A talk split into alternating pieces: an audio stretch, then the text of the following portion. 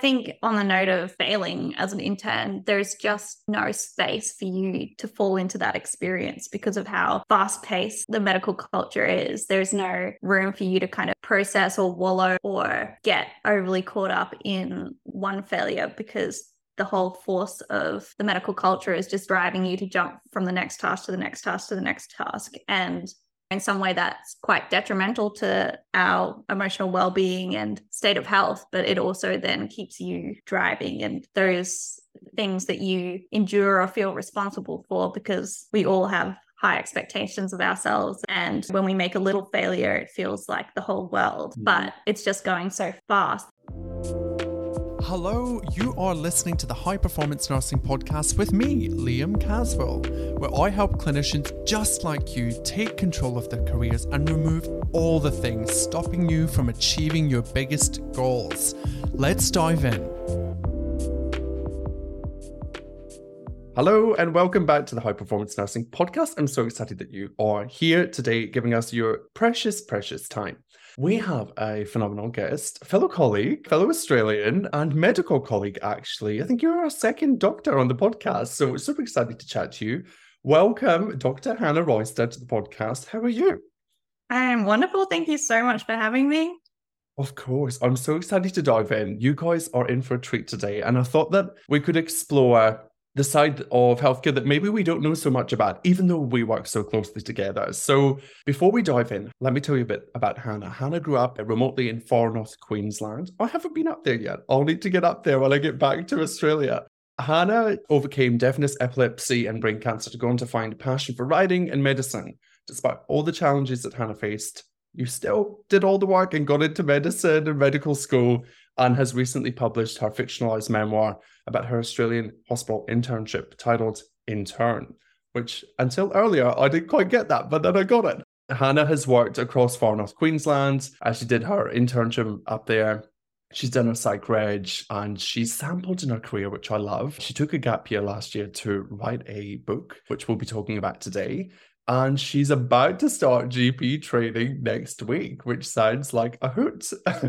and I'm sure all of the other things as well. So tell us, Hannah, as we dive in, tell us what got you into medicine. Why did you choose to become a doctor? I think that's a good place to start. Mm-hmm. My complete and honest reason for getting into medicine and becoming a doctor is I had a crush on a boy and I put it down to impress him. I love I did not expect that. yeah. So after I'd come out of that phase of being like quite unwell and going through brain surgery and rehabilitation and having not been in school for most of primary school, started high school, failed every subject. And I just told myself at the time it was because I had a chunk of my brain missing and there was no way I would ever be one of those smart kids. And even though I worked really hard, it wasn't about the fact that I didn't try hard, it was about the fact that my brain was missing. And that was really assuring for 12, uh, 13 year old me. And it gave me a little piece of peace. And then it wasn't until I was 15 that I got my first A. And that actually completely blew up that opinion I had of myself. So then I was like, oh, damn, I can actually do this. So I worked my butt off, pushed myself really hard, worked on those like personal bests academically, and that really built up my self confidence. And because I was then high achieving, people started to put these different careers in front of my face. Oh, ah, be an engineer, be a lawyer, be a doctor, because you're high achieving. So therefore, you should be doing these things with your life. Mm-hmm. And at 15, 16, what did I know? And the sister of this boy that I had a crush on was like, Oh, you should become a doctor because that'll really impress him. And I was like, Okay, it's good enough for me. My career path was born. I love that so much. Now the question on everybody's lips is: Is he still your boyfriend? No, not at all. there you go. I love that. I've got to say, one thing that I have noticed in researching your book and looking at your website and learning a bit more about you and listening to the amazing podcast you did with our friend of the podcast, Dex, is your amazing ability to take adversity and to kind of run through it and move towards a goal. And you're probably in the moment not thinking that's what you're doing. But talk us through how you go through all of that and then still achieve what most people think is never possible, right? Most people have goals of becoming a doctor and they maybe don't make it happen, right? There's lots of people that don't make it happen. But despite all of these kind of obstacles that you had, here you are and it was there and you gave yourself permission to just go all in and give yourself the opportunity what do you think that is yeah going deep right away ah i think i've always expected high things of myself and therefore i've always pushed myself to get back on the horse yeah. and i think because i have extremely high expectations of myself i never accepted a sort of smaller version of my reality like i never was okay with being the epileptic that would never drive a car or yeah. do any of those sort of things. And then, you know, I guess I kept then stepping into new levels of myself. And every time I stepped up, I then gained a new expectation. And I think part of that was driven by like a level of insecurity. And then once I grew in my sense of self, I became okay with where I was at. And then it became less about running away from something and more about moving towards something.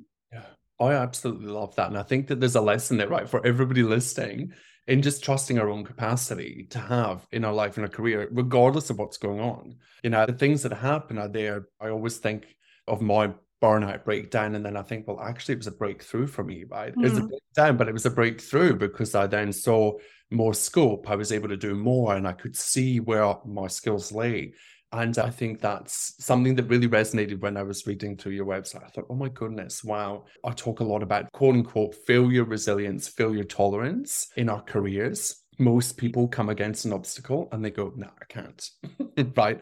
And I think that in becoming a junior doctor, correct me if I'm wrong, that you kind of have to almost have that skill embedded in your psyche. Like you have to be somebody that's open to very visibly failing and trying things and, you know, exploring and succeeding and failing, and succeeding and failing, as we do as nurses. But I'm curious what that experience was like for you because you're sh- you're sh- shining a light on what it's like to be a medical intern, right? So, mm. your experience of being an intern?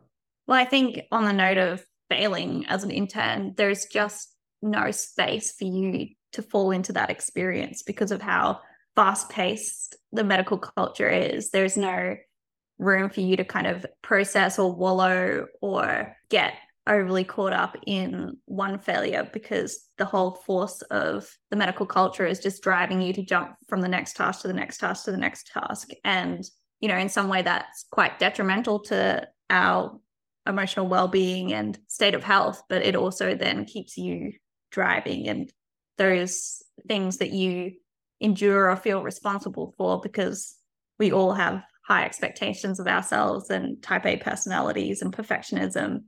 And when we make a little failure, it feels like the whole world, mm. but it's just going so fast. There's no room for you to kind of fall into that because you've got to get through that day of ward rounds and those jobs to tick off, and you've got to get home so you can biologically recharge because you've got to be there at 6 a.m. the next day and then you're there every week and then you're probably there on the weekend as well and then the rotation goes by and then you're into the next one and where do you have space to kind of fall into those feelings of inadequacy or i mean mm-hmm. certainly we carry them and we carry that sense of imposter syndrome but there's not really space for you to a process that or b overindulge it. Yeah wow. And i'm guessing sensing from the way that you're speaking that there's no kind of discussion about that. There's no conversations that happen that say, hey, these are some of the things that you will experience. Are you set up to just kind of like experience that and you just got to navigate your own way? What does that look like in the medical world? Because in nursing, it's very similar. We just become nurses and no one talks to us about the emotional impact of the job, the stress, the worry, the fear, the imposter syndrome, the lack of confidence. How do you talk to a doctor?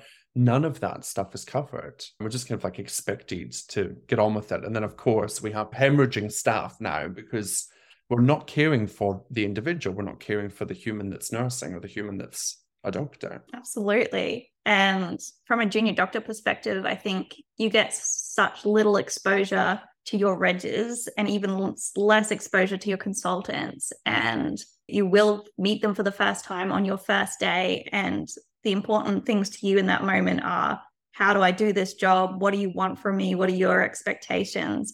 What tick boxes do I need? You know, that it's about bloods and style of notes and imaging orders and which theatre to send the guy to.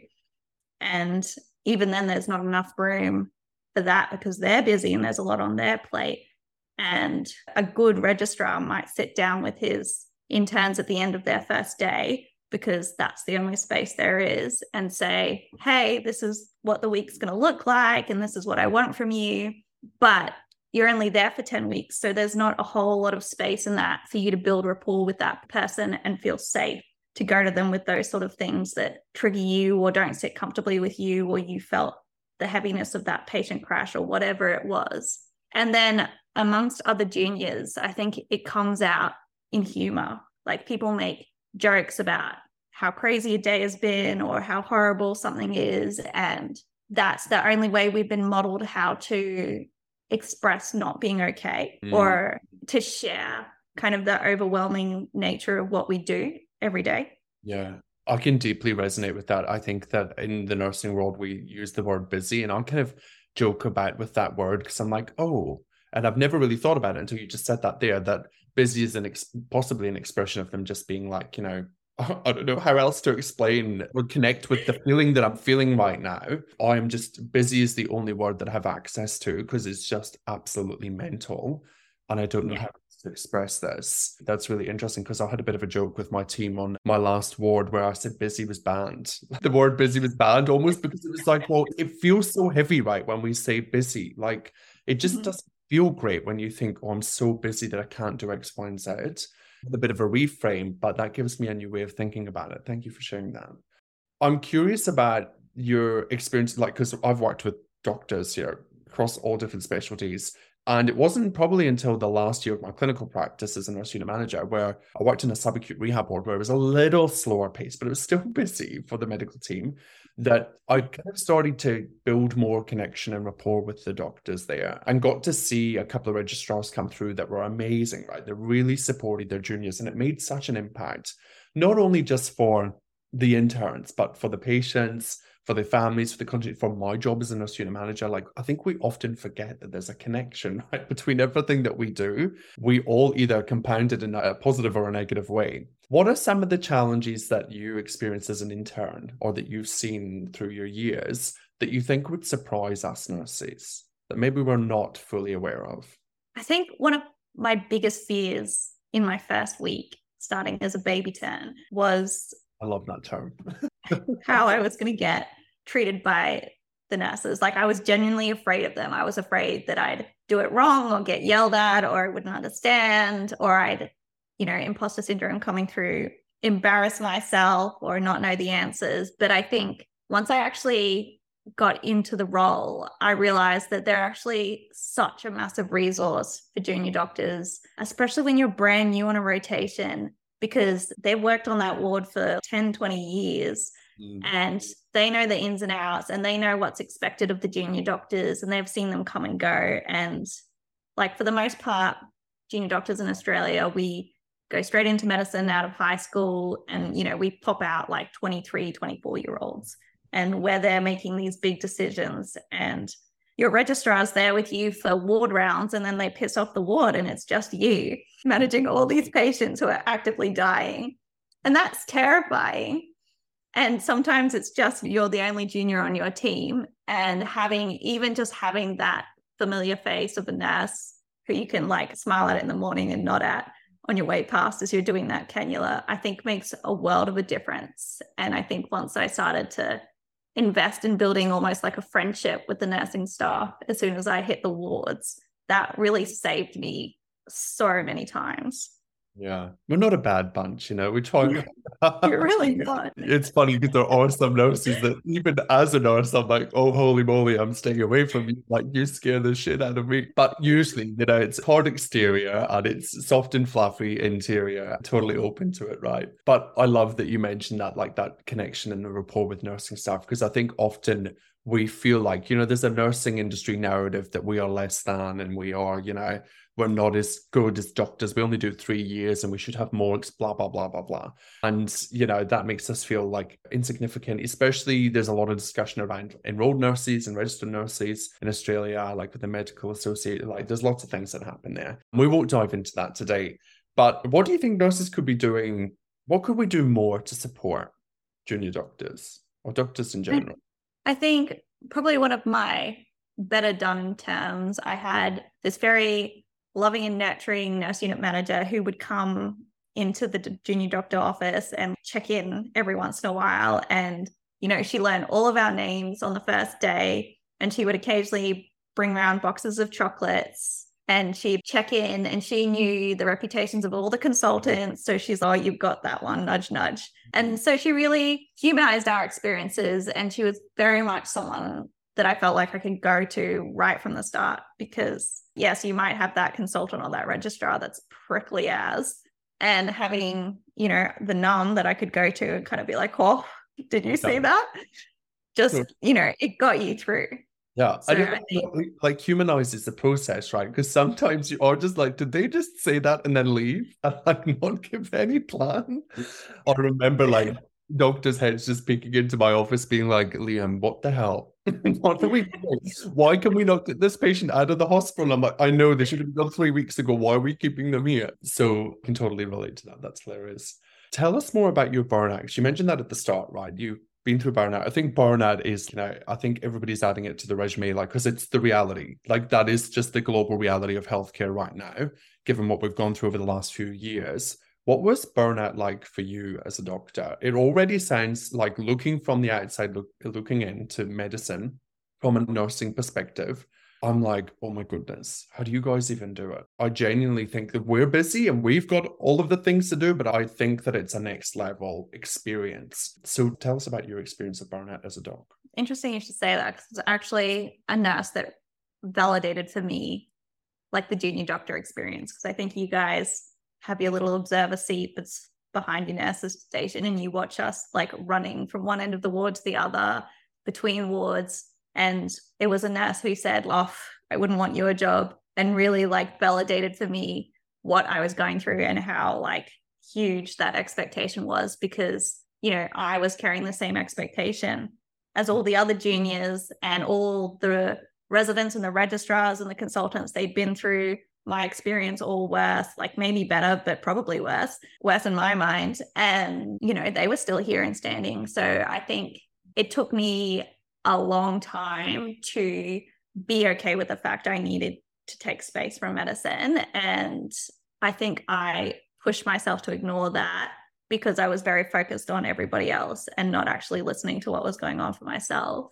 And writing this novel was a really beautiful excuse because it allowed me to A, do something I love, but B, take this year off and say, I'm going to give the whole year, write this novel. And it's kind of like I use that as like my ticket out of there because it's like I'm not quitting. I'm just going to be over here for a little while.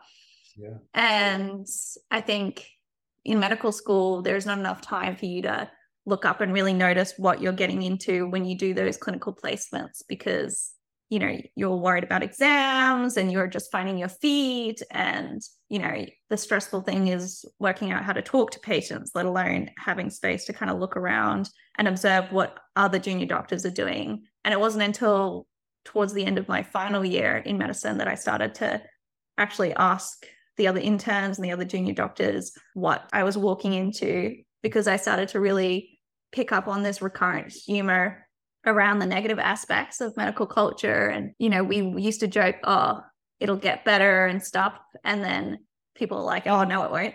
And, you know, everyone laughed about it. It was kind of like this commonly thrown around joke. And I was like, geez, I'm hearing this all the time about ha ha, how terrible this job is. And when I started to talk to people about it, they were like, oh, yeah, no, it ain't great. Wouldn't recommend medicine to anyone. But, you know, I'd already done this degree. I invested six years to get there.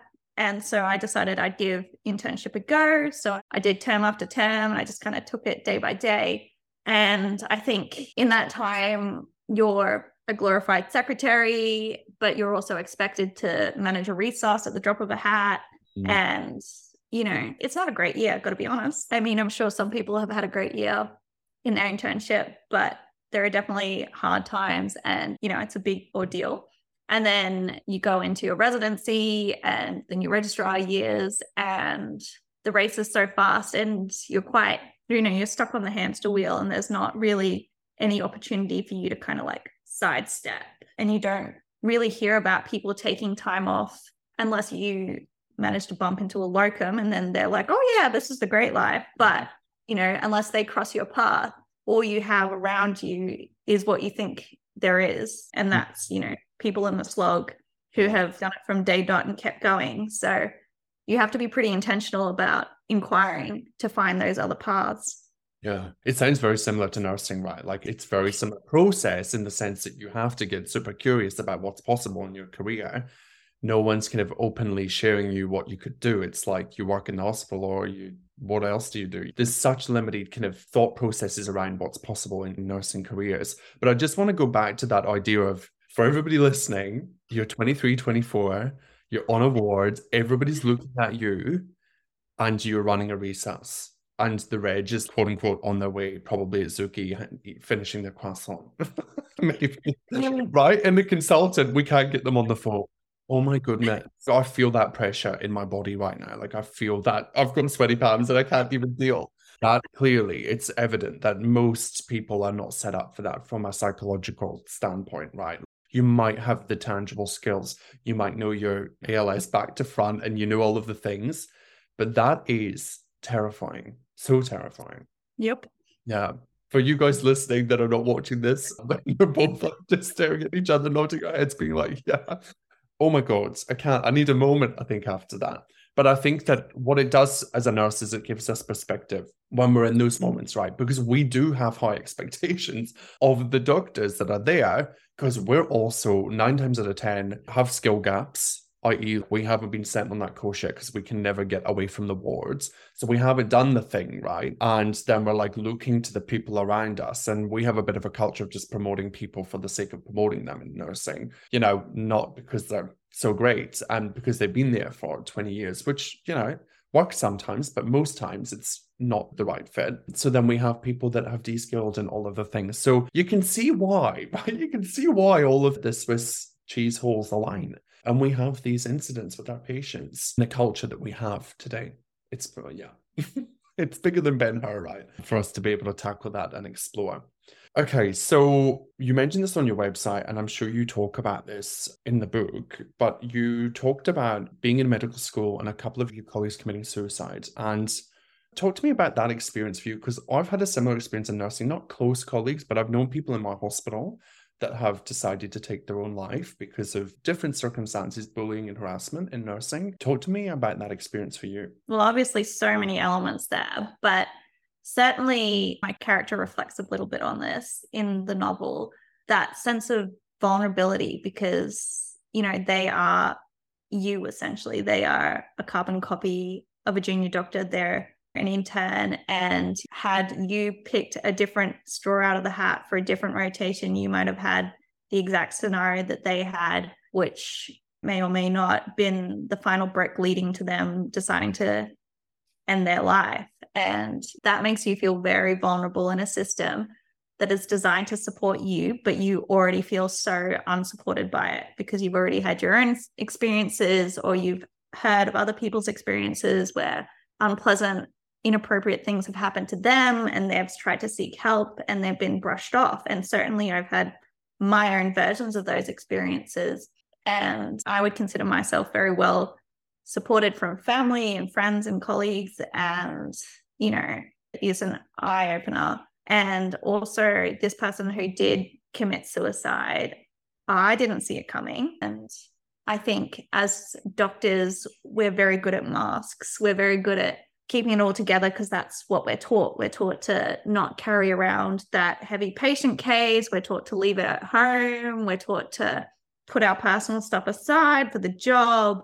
And then we also do it for each other. And I think also it's very difficult to admit that you're not okay or that things are hard because nobody else around you admits that as a junior doctor in this high comparison, high expectation environment where everyone's running a thousand miles to get to that next step of the ladder so that they can keep going because the expectations are always moving. And, you know, you might be average Joe or average Jane who popped themselves out of medical school and was like, that was a lot of hard work, but I'm here. And then the person next to you is like, oh, yeah, I just finished my PhD and I'm running a charity and I'm, oh, yeah, doing a marathon next weekend. Want to come? And you're like, totally. Yeah, surrounded by high performers that are all Yeah. trying to do, you know, uh, outdo themselves and each other. Yeah, it's so interesting that you talk about the masking, right? And that, that lack of vulnerability. And it's so interesting because we kind of almost every day command vulnerability from our patients, right? Like we want them to open up. And it's interesting. I wonder, I do get curious sometimes about how much quicker we could solve problems in healthcare if we ourselves embraced vulnerability and openness as a clinician, right? And didn't have that mask on and didn't have that I'm the doctor, you know, some consultants like I'm the consultant and I'm here and I need to be this power figure. As you were talking there, I'm like, no, we need to like rehumanize healthcare. That's what we need to do because we've like become so task focused, so task orientated that we've kind of all kind of almost forgot right? Like why we chose to do what we do. Absolutely. Because we love our patients and we love caring for people and gifting and giving, but we're just so reluctant to give ourselves permission to be vulnerable. It's so interesting. That's why I love all of Brene Brown's work and that's why I love coaching and all of that because it just allows us to check back in, right? And be like, hold on a minute. I've been a nurse for 12 years and I'm burnt out. Why is that? It's because I'm out of touch with the humanness that is me. And I'm just on this wheel of I need to be there. I need to be the director of nursing. Who says? Like I think people, everybody listening, you give yourself permission to do what Hannah did beautifully, which is I'm going to take a year because I get to decide and I work 90,000 hours in my life and I'm going to make sure mm-hmm. that it serves me and that it's mm-hmm. all I want. Right? So, yeah. so interesting. How do you think we could rehumanize nursing and medicine? um. I just throw it out there. How can we rehumanize it? I think that element of making friends with each other or at least oh. certainly that helped with me you know making friends with my colleagues or the other nurses.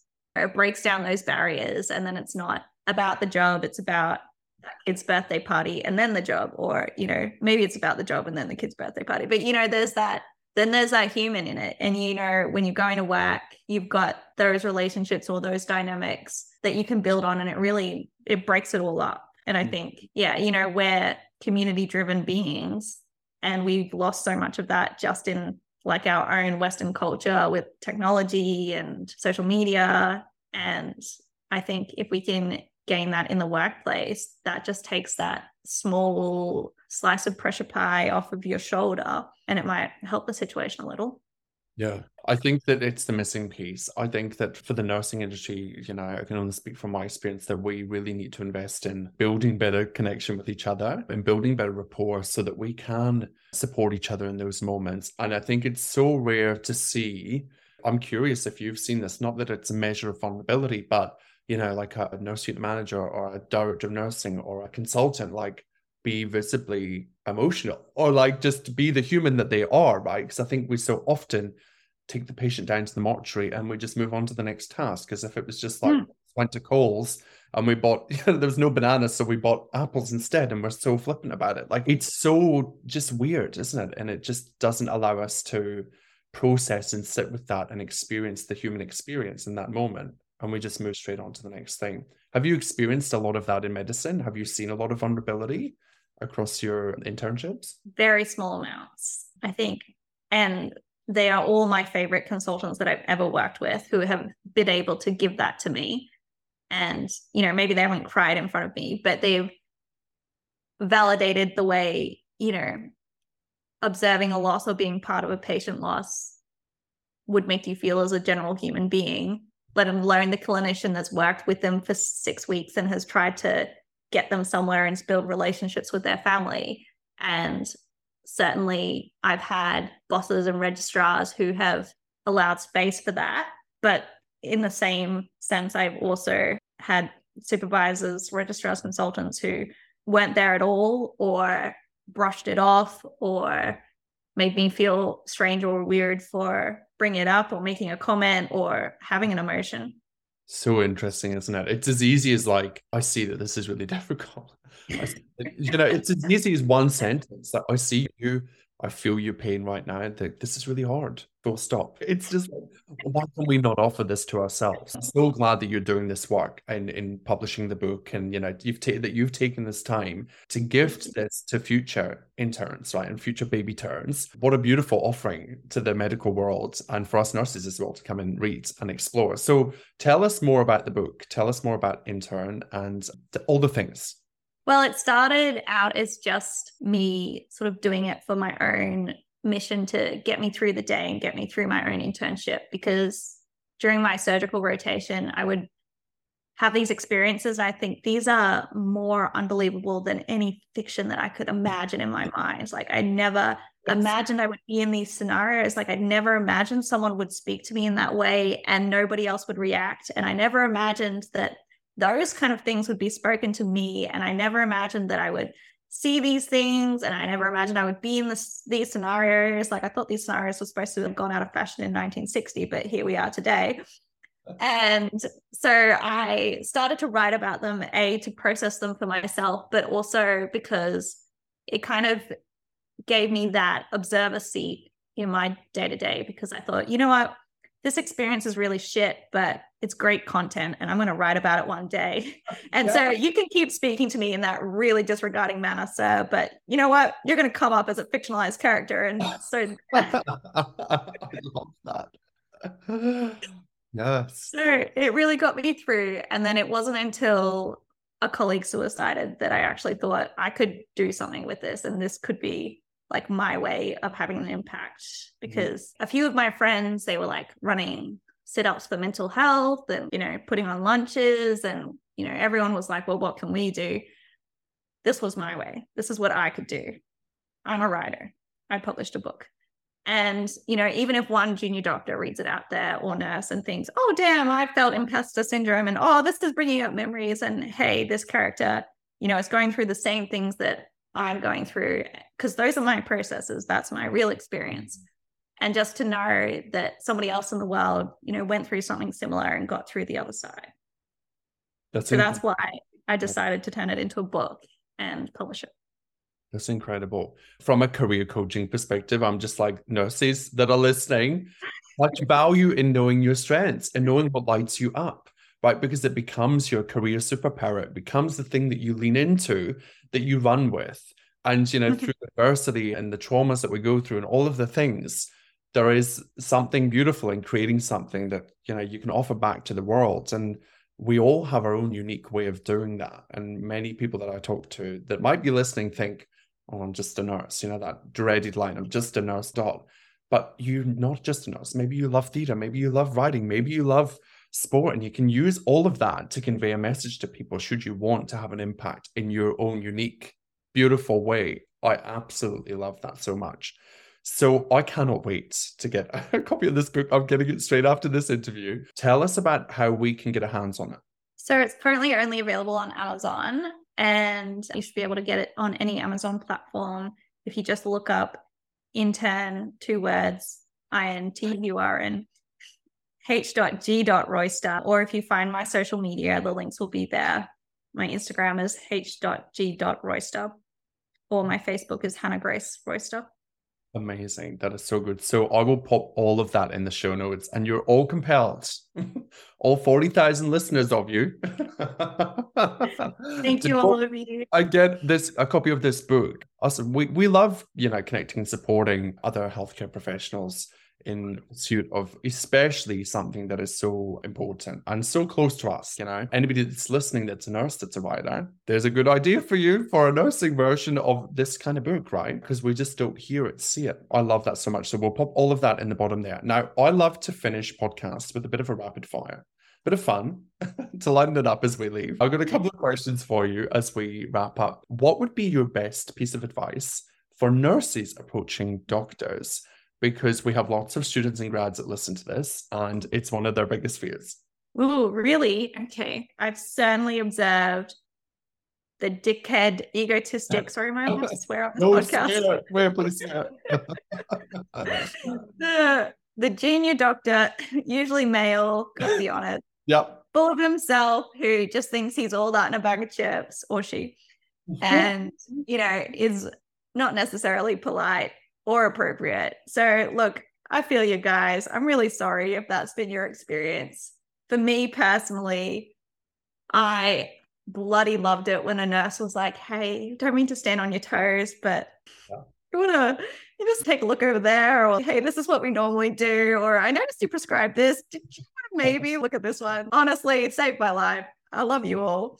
I appreciate it so much. And I think if you I think it comes back to the human behind it all. You know, mm. if you mm.